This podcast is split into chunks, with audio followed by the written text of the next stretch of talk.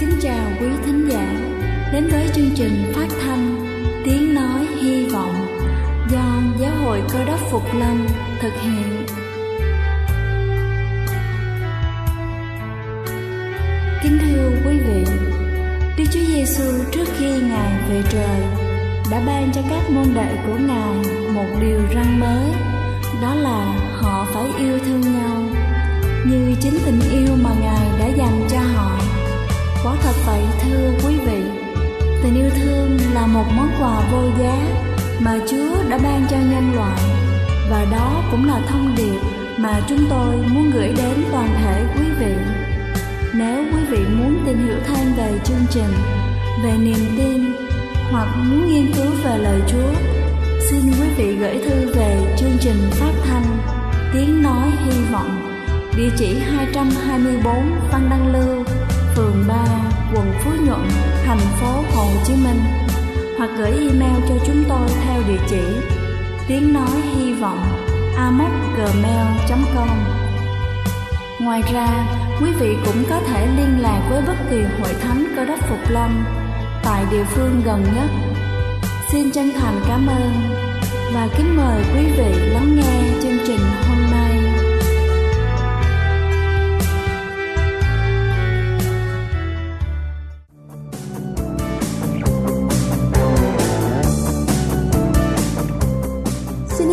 Chào quý vị thính giả thương mến.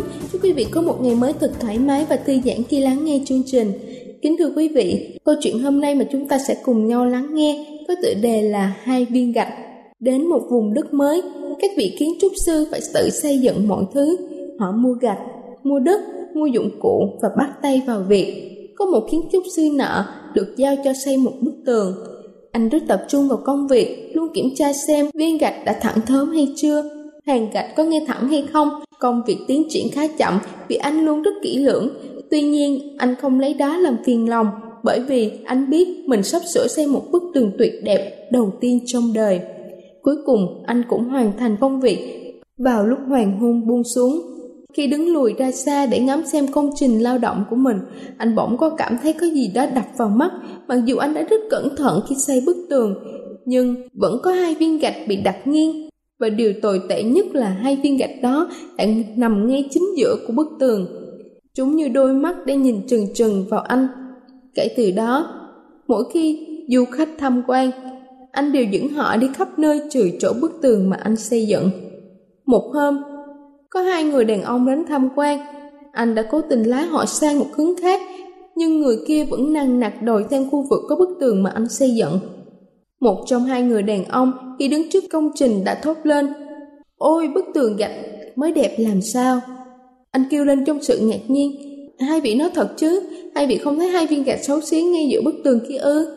Hai người đàn ông từ tốn trả lời, Tất nhiên là có, Nhưng tôi thấy 999 viên gạch còn lại Vẫn ghép thành một bức tường đẹp tuyệt vời.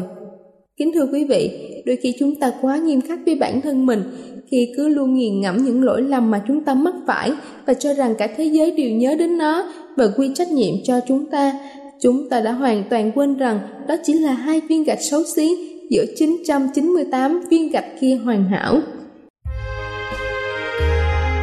Đây là chương trình phát thanh Tiếng Nói Hy Vọng do Giáo hội Cơ đốc Phục Lâm thực hiện. Nếu quý vị muốn tìm hiểu về chương trình hay muốn nghiên cứu thêm về lời Chúa, xin quý vị gửi thư về chương trình phát thanh Tiếng Nói Hy Vọng, địa chỉ 224 Phan Đăng Lưu, phường 3, quận Phú Nhuận, thành phố Hồ Chí Minh, hoặc gửi email cho chúng tôi theo địa chỉ tiếng nói hy vọng amoc.gmail.com Ngoài ra, quý vị cũng có thể liên lạc với bất kỳ hội thánh cơ đốc Phục Lâm tại địa phương gần nhất Xin chân thành cảm ơn và kính mời quý vị tiếp tục lắng nghe chương trình hôm nay.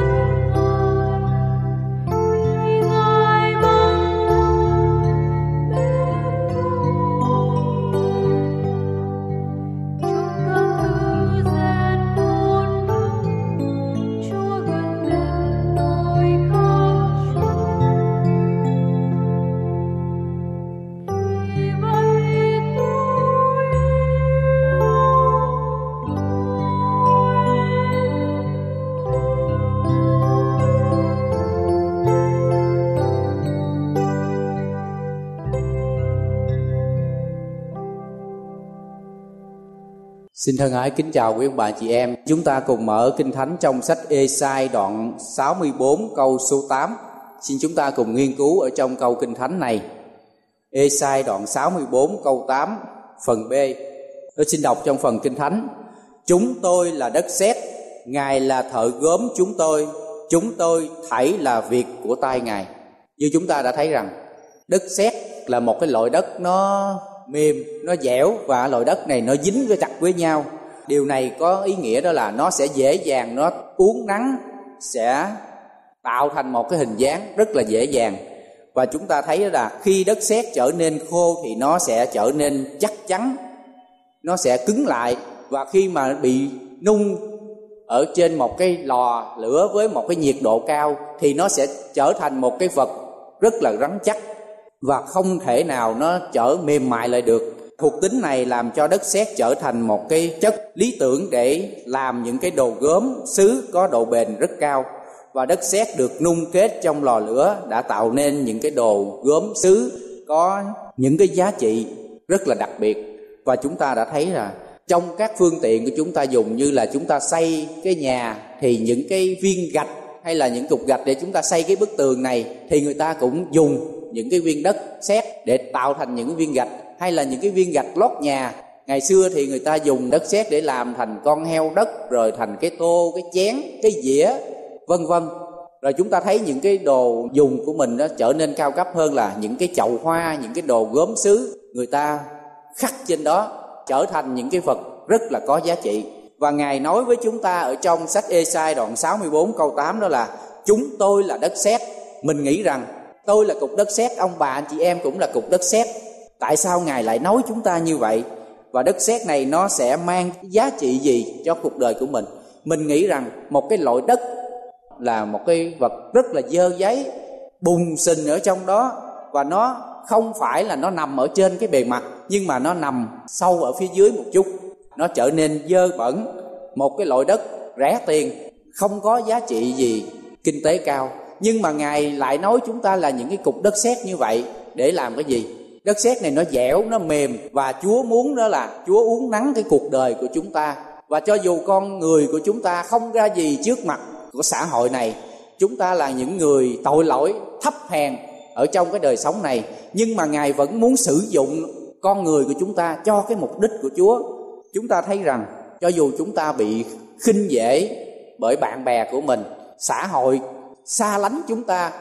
Mọi người không có thích chúng ta, nhưng mà ngài vẫn luôn luôn đi tìm kiếm những con người lạc mất, những cái con người dơ bẩn như vậy, trở về với chúa.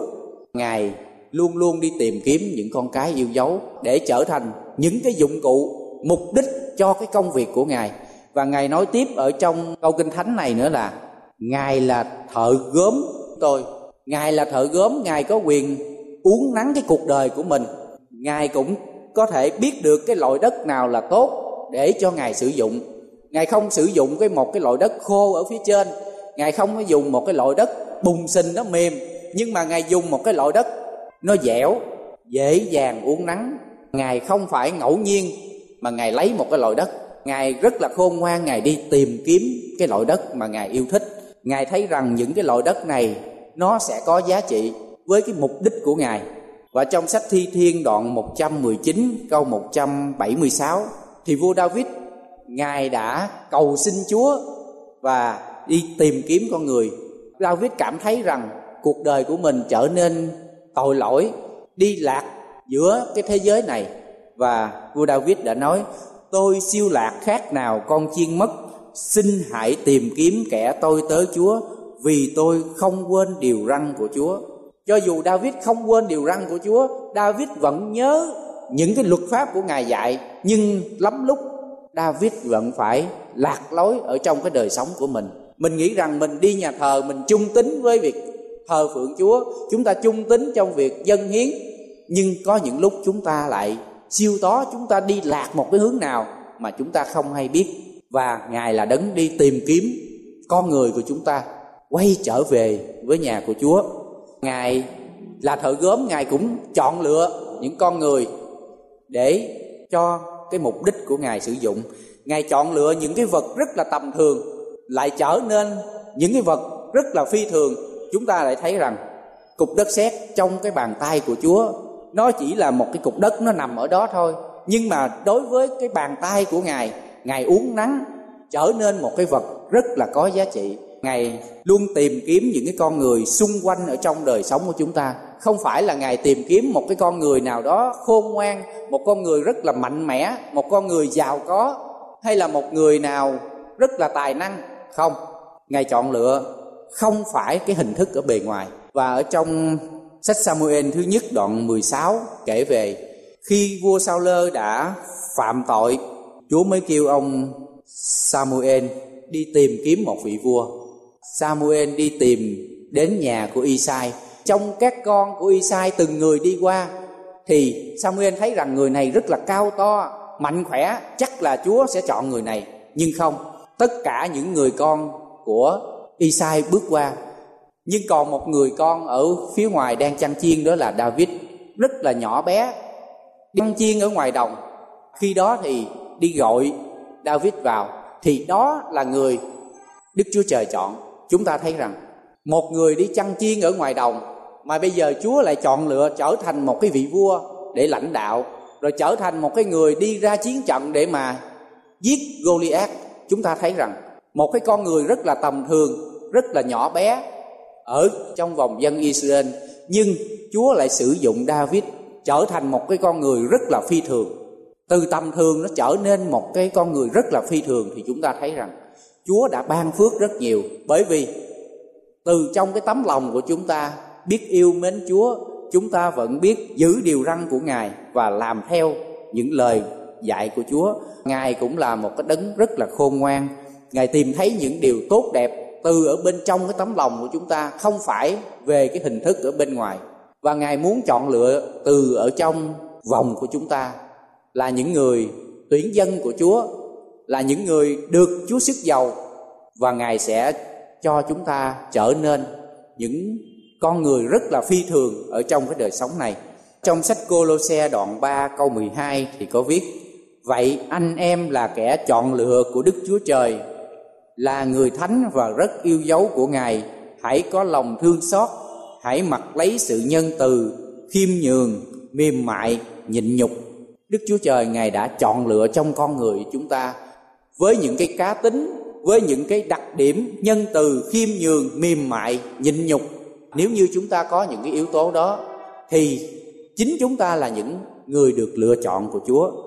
Cho dù chúng ta bị người khác khinh bỉ, chúng ta bị người khác chê cười và rất nhiều điểm người khác không đồng ý với chúng ta, nhưng mà ngài vẫn luôn yêu thương chọn lựa chúng ta, trở nên một cái vật hữu dụng cho công việc của chúa ngài đã chọn lựa chúng ta thì ngài sẽ thanh tẩy và loại bỏ những cái rơm rác, những cái sỏi đá.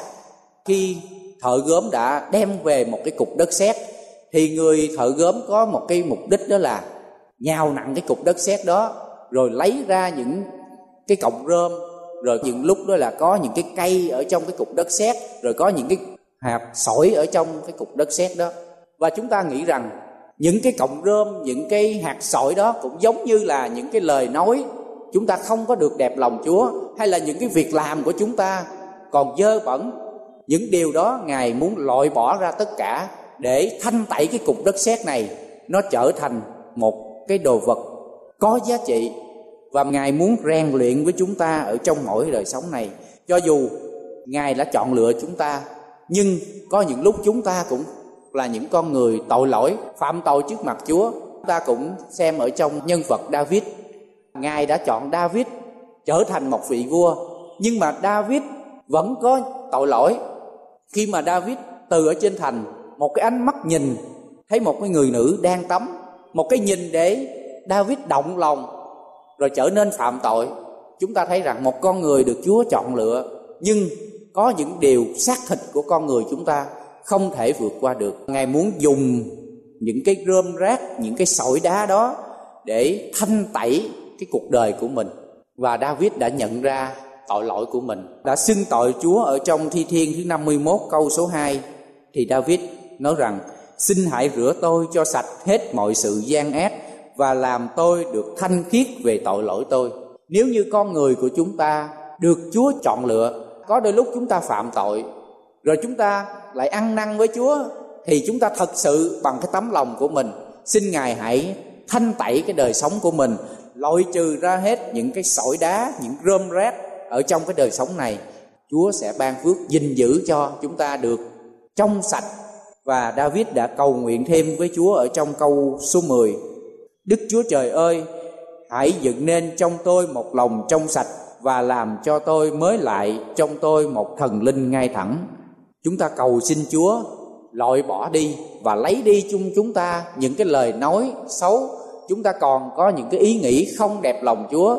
Chúng ta còn mang danh là con cái của Chúa. Nhưng chúng ta không có yêu thương, chúng ta không có giúp đỡ anh em của mình. Và làm cho chúng ta đó là có những cái sợi dây để chúng ta chia rẽ anh em của mình. Nếu như cái cục đất sét còn có những cái cọng rơm, còn dính ở trong đó hay là còn có những cái sỏi đá ở trong đó, thì khi người thợ gốm này đang đun lên một cái nhiệt độ rất cao, và khi thành một cái sản phẩm, thì chúng ta nghĩ rằng một cái sản phẩm của mình nó trở thành có một cái vết nứt, hay là có một cái cục đá nó sỏi gì đó nó xen vào, thì cái vật đó nó không thể nào bền được. Theo thời gian nó cũng sẽ bị nứt ra và bị vỡ ra. Và ngài muốn dùng những cái điều của ngài ngài thanh tẩy, ngài lấy đi tất cả những cái điều xấu xa ở trong cái cuộc đời của chúng ta. Những cái điều xấu xa đó giống như là chúng ta đang đi vu khống, nói xấu người khác. Chúng ta còn có cái ích kỷ ở trong cái bản thân của mình. Chúng ta có một cái tấm lòng tham lam, kiêu ngạo, rồi khoe khoang. Ngài không muốn những cái điều đó. Chúng ta cầu xin chúa cũng loại bỏ đi những cái điều xấu xa ở trong cuộc đời của mình và lấy ra khỏi để cho chúng ta trở nên một cái con người thanh khiết trước mặt chúa và ngài sẽ sử dụng chúng ta. Rồi ngài sẽ uống nắng chúng ta trong cái bàn tay của ngài. Ngài gọt tỉa chúng ta. Nếu như chúng ta còn có những cái lỗi lầm, chúng ta còn có những cái khiếm khuyết nào đó, thì ngài sẽ ban thêm cho chúng ta những cái ơn phước. Và mặc dù chúng ta sống một cái đời sống giữa thế gian này, chúng ta là những con người xác thịt không thể nào chúng ta tránh khỏi những cái cám dỗ của ma quỷ. Và chúng ta cũng không thể nào tránh khỏi được những cái mưu lừa của thế gian này. Ta sẽ đi vào những cái con đường lầm lỗi. Và cái sản phẩm của ngài tạo nên, nó sẽ trở nên, nó méo mó, nó xấu đi. Những cái hình dạng mà đức chúa trời đã tạo dựng nên chúng ta. Ngài là đấng tạo dựng nên chúng ta bằng bụi đất. Ngài uống nắng con người của chúng ta giống như là cái hình thể của ngài thì ngài muốn con người của chúng ta cũng giống như chúa như vậy, trở nên một cái con người rất là hoàn hảo, một con người thánh khiết. Nhưng vì tội lỗi đã xâm nhập vào thế gian này, làm cho con người của chúng ta mất đi sự thánh khiết và sự vinh hiển. Ngài muốn phục hồi lại những điều đó. Ngài cũng ban phước cho chúng ta thêm những cái điều tốt đẹp. Đó là những điều mà ngài muốn loại bỏ, thanh tẩy, loại trừ những cái điều xấu xa ở trong cuộc đời của mình nếu chúng ta để cho chúa uống nắng thì rất là dễ dàng. Ngài sẽ tạo dựng nên chúng ta theo một cái hình rất là tốt đẹp. Có đôi lúc chúng ta không muốn để cho chúa uống nắng. Chúng ta cứ nghĩ rằng đó là chúa phải theo cái ý muốn của mình. Chúng ta cứng rắn, chúng ta trở nên một cái con người rất là khô khan. Bởi vì lời Chúa không có đụng chạm và không uống nắng được trong cái tấm lòng của mình. Và trong sách Hebrew đoạn 3 câu số 15 thì có viết Ngày này nếu các ngươi nghe tiếng Ngài thì chớ cứng lòng. Những con người cứng lòng, những con người cứng cỏi không muốn nghe lời của Chúa và không muốn học hỏi lời của Ngài thì cho dù chúng ta làm đi cách nào đi chăng nữa thì con người đó vẫn trở nên cứng rắn khô khan. Ngài dùng chúng ta là cục đất sét là một cái cục đất rất là mềm mại. Ngài có thể uống nắng chúng ta không phải là một cái cục đất khô cứng. Và chúng ta mềm mại ở trong một cái thời gian mà chúa muốn uống nắng của mình. Và chúng ta lại chọn lựa đó là chúng ta không có khiêm nhường chúng ta không có mềm mại nữa. Chúng ta trở nên một cái con người nóng nảy cứng rắn cọc cằn. Và chúng ta không làm theo ý muốn của ngài. Chúa không muốn chúng ta và để cho chúng ta trở nên một cái con người cứng rắn. Và Ngài cũng luôn luôn đó là uống nắng chúng ta, Ngài dạy dỗ chúng ta ở trong mọi đời sống. Ngài uống nắng chúng ta bằng cách nào? Ngài cho những cái thử thách đến trong cái cuộc đời của mình, và Ngài cho những cái điều mang lại cho chúng ta những cái thử thách để uống nắng cái cuộc đời của mình, xem rằng chúng ta có chịu được hay không. Nếu như chúng ta vượt qua những cái thử thách đó, thì chúng ta sẽ trở nên con cái của chúa, một con người rất là mạnh mẽ ở trong đức tin. Và chúng ta thử nhìn xem trong thời israel, chúa đã uống nắng dân sự của ngài. Khi dân israel đi trong sa mạc, ngài cho những cơn nắng nóng ngài cho họ phải khát nước, rồi họ cho dân israel phải thiếu ăn, xem họ có lầm bầm với chúa hay không. Và ngài đã dùng những cái thử thách đó ở trong sa mạc để uống nắng dân israel. Và con người chúng ta cũng vậy. Ngài cho những cái thử thách, những hoạn nạn trong cuộc đời này để uống nắng con người của chúng ta. Và chúng ta thấy những cái thử thách, những cám dỗ ở trong đời sống này. Thì chúng ta hãy vui mừng. Những cái điều đó là ngài cho chúng ta để rèn luyện cái sống của mình và đức tin của chúng ta sẽ được vững mạnh hơn. Ngài viết tiếp ở trong sách Jeremy đoạn 5 câu số 30 Ta không thể tự mình làm nổi việc gì, Ta xét đoán theo điều ta nghe, Và sự xét đoán của ta là công bình, Vì ta chẳng tìm ý muốn của ta, Nhưng tìm ý muốn của đấng đã sai ta đến Jeremy Ông không tìm những cái ý muốn của ông nhưng mà Jimmy đang đi tìm kiếm những cái ý muốn của Chúa. Những cái ý muốn mà ngài muốn chúng ta làm như thế nào. Chúng ta cần phải cầu xin chúa để cho chúng ta thấy được đó là cái lời cầu xin của chúng ta hay là những cái điều ước muốn của mình có phù hợp với cái ý muốn của chúa hay không? Hay là chúng ta muốn sắp xếp rằng là, chúa ơi, ngài dùng con để theo cái ý muốn của mình. Và nhiều người chúng ta đó là không có muốn theo ý muốn của chúa mà theo cái ý muốn của chúng ta đó là những cái điều còn sai sót những rơm rạ ở trong cái đời sống của chúng ta và chúng ta cũng đừng áp đặt Chúa với những cái suy nghĩ của mình. Chúng ta hãy có một cái tấm lòng mềm mại để cho Chúa dễ dàng uống nắng và chúng ta cũng đừng quên rằng những công việc âm thầm, những công việc lặng lẽ của chúng ta đó là những cái công việc sẽ trở nên rất là vinh quang ở trong cái đời sống sau này khi Chúa đã ban thưởng cho chúng ta chúng ta sẽ thấy được những điều tốt đẹp mà Ngài sẽ mang đến.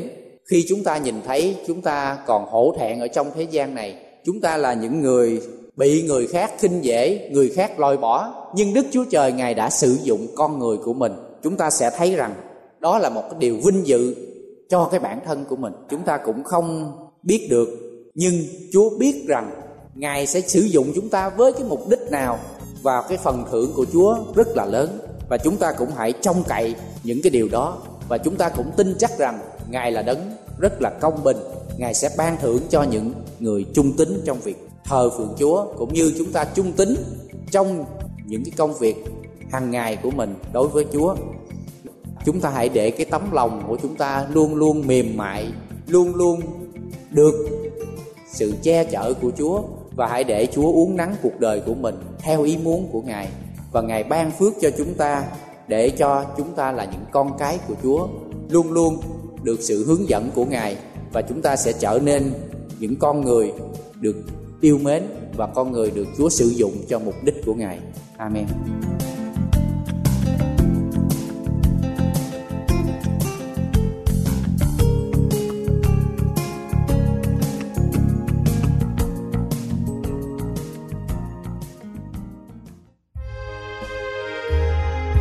Đây là chương trình phát thanh Tiếng Nói Hy Vọng do Giáo hội Cơ đốc Phục Lâm thực hiện.